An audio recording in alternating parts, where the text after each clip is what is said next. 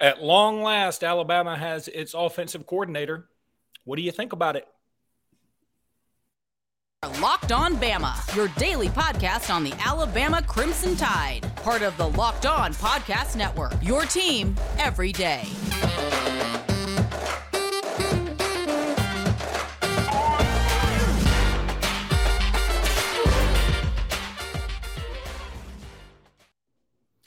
Hey again, everybody. Welcome back into Locked On Bama. Luke Robinson, that's me. Jimmy Stein, that's him. Jimmy, how are you today? Well, our national nightmare, or at least 50% of it, is over. We actually found someone willing to sit in the office of the Alabama offensive coordinator office space. Yeah. Tommy Rees, Alabama, once again, steals something from Notre Dame. Um, you know, Notre Dame's got to hate Nick Saban by this point. I mean, they beat him in the national championship game in 2012, beat him in the playoffs in 2020, uh, steals Keon Keeley, and now he gets Tommy Rees. And, you know, is it's being met, met with mixed reaction, I'd say. But, you know, frankly, I'm I kind of dig it. I mean, you got to, first of all, everybody's got to get younger right now. I mean, that's what it is. I mean, you're getting younger, and Tommy Rees seems like a guy. Um, who can recruit. I, I'll, I will defer to you on this. I, I, know more about Tommy Rees, the player, than I know about him, the offensive coordinator. Yeah. That's how young he is. Yeah. So um, I'm I'm really okay with it because Nick Saban is our elder statesman, and um, he also seems to be a little acerbic and combative, meaning Rees. And mm-hmm. I'm okay with acerbic and combative. I mean, I, I, I frankly Bill O'Brien struck me as a guy who was like, hey, let's run Liberty 62ZX. And, you know, let's hope it goes well. Y'all go out there and try really hard. And if it doesn't, it's like, oh, well, it, it worked in practice. I want a guy who says, do your job. Oh, and then he has to, you have to bleep six words. Well, I mean, I, I, like what you said there, and I agree that that's a good description of Tommy Rees. Uh, he is acerbic. He is tough on his quarterbacks. He will cut. Uh, Bill O'Brien will too, by the way. I, as a matter of fact, the funny thing is, in terms of reality, uh, I think if you put Tommy Rees and Bill O'Brien in the same room, you got a good chance of of of, of you're watching a scene from Goodfellas. They can uh, they can they can curse each other out with the best of them. Both of them can. But uh, Tommy Rees is uh, very tough on his quarterbacks. That's a fact. Some people may like that, some may not. Uh, it's funny to me that Tommy Rees is young. You know, obviously he's very young, but he's old school in that way. He's tough on his guys. Uh, he is not a lot of, uh, you know, uh, what, what does Nick call it? Positive gratification for the players. I mean, Tommy Rees is more likely to like you do your job or you are running a thousand stadium steps. I mean, you know, uh, with with a bunch of uh, R-rated words thrown in. I mean, he's just real tough on, his quarterbacks. He's tough on the offense. But here's the about it: our offense needs to be tougher, and he's tough on his guys because he's trying to toughen up his quarterbacks and the whole offense. And that's something I think Alabama needs. Not necessarily a return to 2008 not a return to 2009. Not, I mean, Alabama needs to retain what it's been doing really well explosive plays from the outside, scoring a lot of points, being very versatile on offense. But Tommy Rees is, is a tough guy. Uh, he, he wants the offense to be tougher. I, I think all that run the ball, the Alabama fans, the run the damn ball crowd, they're going to be really happy about this, or they should be. Tommy, for a quarterback, he wants to run the ball and he wants to be physical on offense. And I think that's a welcome addition. I think that's exactly what we need. I think that's what Nick Saban was looking for. Uh, it's just strange to me, Luke, and, and Tommy Rees, because I can talk about this forever. You know what? What's interesting to me, Luke, is his age. You know, look who we've hired: Bill O'Brien, uh, a fifty-year-old NFL head coach. Sark. Jesus, wait, but hold, stop. Let me stop you. Mm. Bill O'Brien's only 50. I'm 50. Bill O'Brien. 100. I think me and Bill O'Brien are the same age. I think he's 52. Okay, I've got a baby face. I'm kind of young. Bill O'Brien's only 50. That's the most breaking news anybody's given me so far. Today. He has a stressful job. He has a stressful job. Sorry, I'm. I, I'll tell you how old I am. I'm drinking coffee at 4:42 in the afternoon.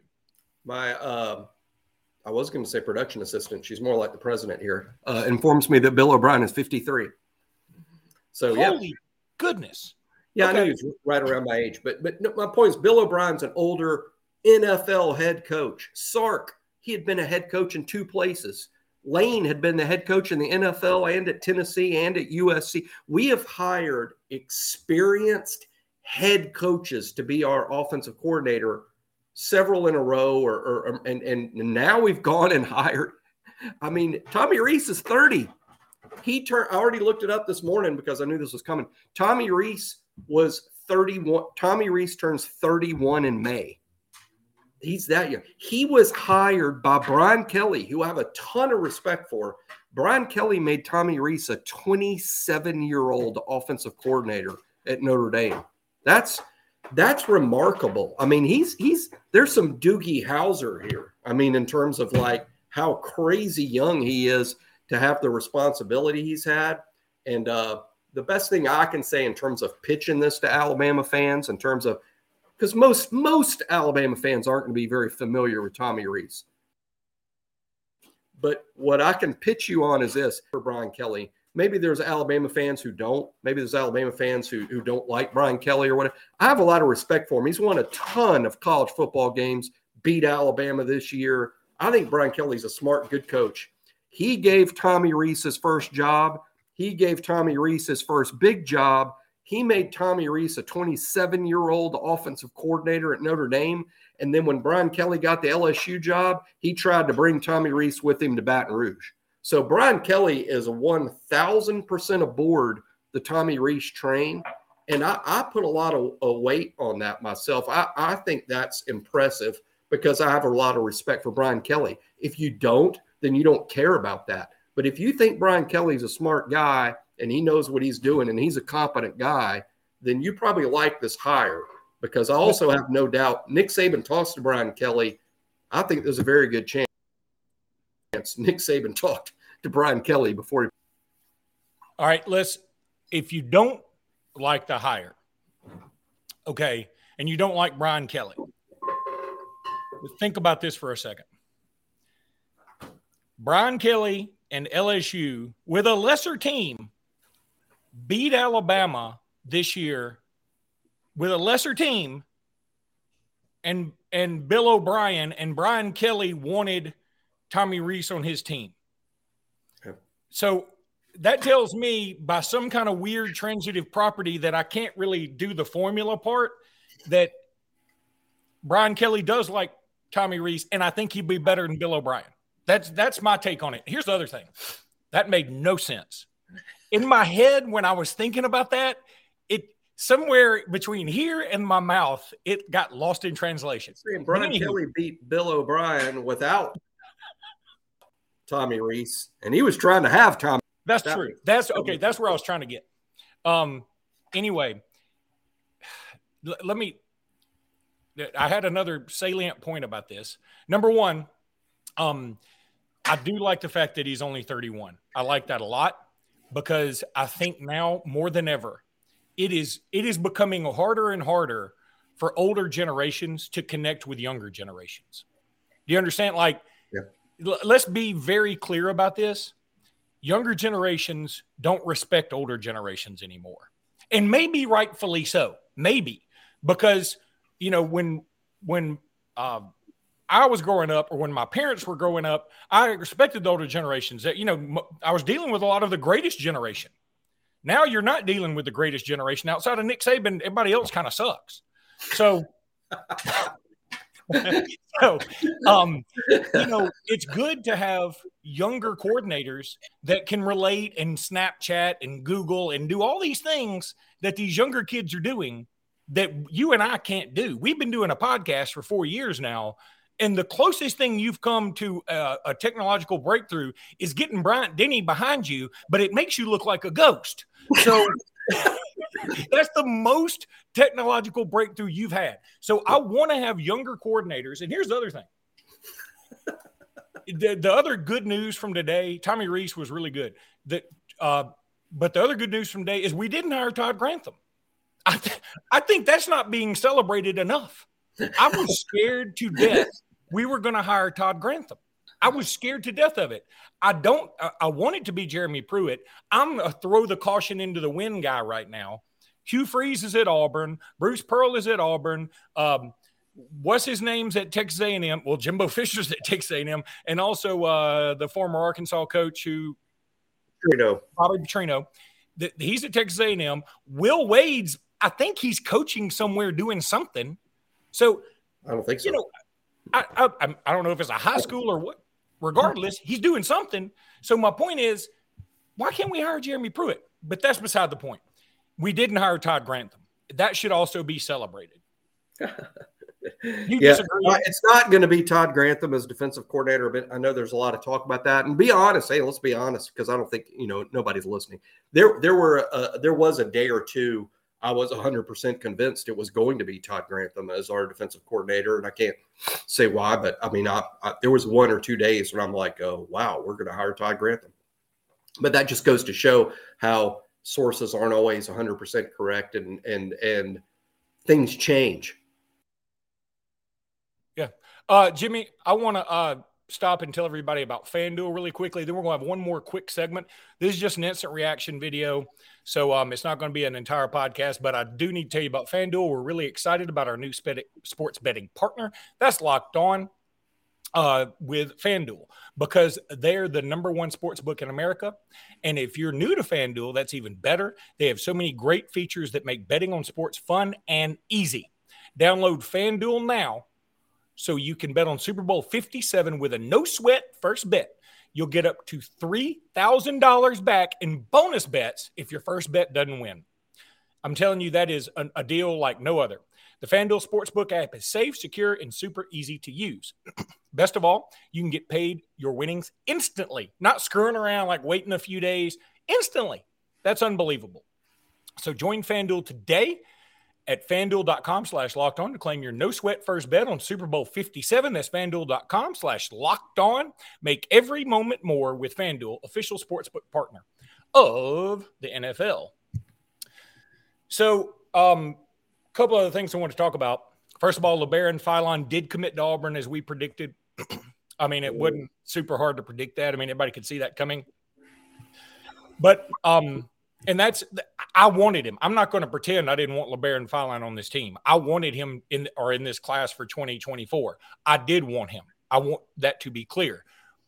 But I do have reason to believe he wasn't as big a priority as some other guys on our on our board, which is also fair to say that he was a priority, maybe just not as high as some of the others. I personally wanted him. I've seen him play. I think he's a lot of fun to watch. Maybe there's some reasons we weren't as high, maybe, but um, I I do believe that, and I think Auburn got a good one. I think he's a really really good player, and as a guy who works uh, and calls some games for the AHSA, uh, it's unfortunate to me. But the good news is Nate Oats is locked down for quite some time now, and got a huge contract extension with huge buyouts. Uh, Nate Oats apparently wants to be here uh, at the University of Alabama, which is awesome we've got to we got to love on this guy some more. Uh, look, Nick Saban's not the kind of guy that needs our love. You know, Nick Saban's the kind of guy that needs um our uh, our attention in the sense that he wants people to listen when he talks. That's really all he wants. I mean, he probably wants some admiration and some pats on the back or whatever, but for the most part, that's what it seems. I think Nate Oats is kind of out there. When I hear him talk, I in his voice, it's it's certainly tacit, but it is sort of, hey, I need y'all, I need y'all. I need y'all to show up more. I need y'all to be there more. And as um, somebody on Twitter, I'm trying to remember, I want to give him credit. I can't remember who it was, but he had a great post, and it was the video of uh, Brandon Miller with that tomahawk dunk the other night against Vandy.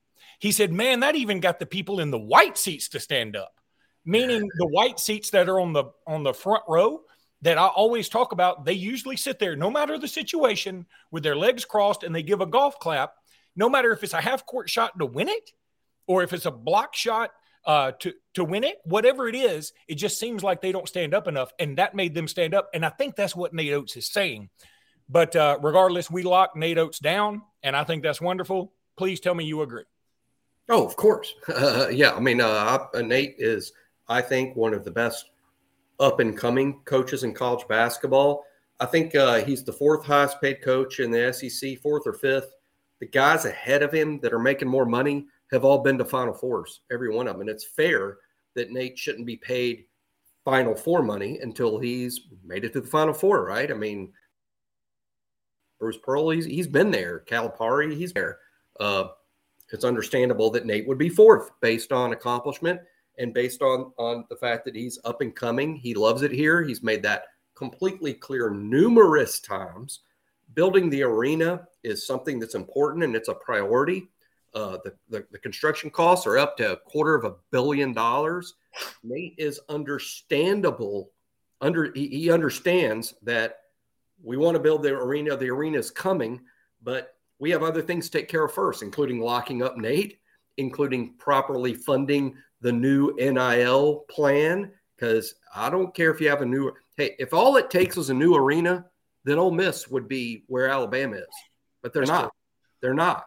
You know, they have a new arena. How's that working out for them? Now, what you need is a great coach and a properly funded NIL entity that's uh, helping the situation. And Alabama's got those things. The arena is going to come, but at, at, at, an opportune time. So, but, but, hey, I, I, couldn't be happier with the direction of basketball and with Nate Oats. What a great here, here's who doesn't get enough credit: Greg Byrne for finding and hiring and keeping Nate Oats. Gre- Greg Byrne is who should get more credit than, than he does. And we will wrap it up. I just want to say one thing that it really is has nothing to do with anything, but uh, I was at the Lifetime at Vestavia today, and uh, they were playing basketball this afternoon. So I played with them. I, I don't like to a lot of times because I'm the old man in the club. But uh, today, Jason Reese, former Alabama legend Jason Reese, was on my team. And uh, so I played with him. And well, I, I, was on the court at the same time he was. He did a lot of playing. I did a lot of, God, Jason, that was a great play by you. Um, but I like Jason Reese because I still remember when he had that monster dunk on Auburn and like it, like he sort of, I don't, can we say teabag? I don't know that we can't, but he mm. sort of, yep, you can't. Now it's too late. It's too late now. I don't know if I need to beep it, bleep it, but he he sort of swung on the rim. It was an unbelievable dunk, and it was just uh, a lot of fun. So it's always cool to see uh, and and he seems to really be liking obviously the direction of his Alabama squad, and he's and so it's it's just cool. I'm I'm not trying to name drop or anything. I just like remembering good positive Alabama stuff, and that dunk he had on Auburn was an unbelievable moment, and um, so just pretty cool. Anyway. Um, that's going to do it for this instant reaction video. Man, there were like 80 people watching live. Thank you. Appreciate you guys. Uh, and please subscribe to the channel. Please go check out fanduel.com slash locked on fanduel.com slash locked on. And Jimmy and I will be back Sunday. We'll be talking a lot of other stuff, probably be talking um, some Alabama LSU. Uh, and we'll be talking what's coming up for Alabama basketball and names. Uh, names with uh, Grantham moving on. Uh, hopefully, we'll have some names as far as defensive coordinator goes on Sunday. Uh, I would just urge this. I'm not going to give any names, but I, I think people ought to focus on who has worked for Nick Saban in the past and uh, who has extensive experience running Nick Saban's defense, sort of focus on those names to kind of give you an idea of where this could be headed.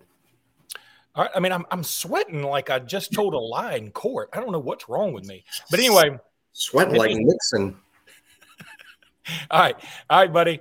We will uh, talk soon. You're headed to the Iron Bowl of Gymnastics. Good luck to the Crimson Tide tonight. And until next time, roll tide, everybody. Roll tide.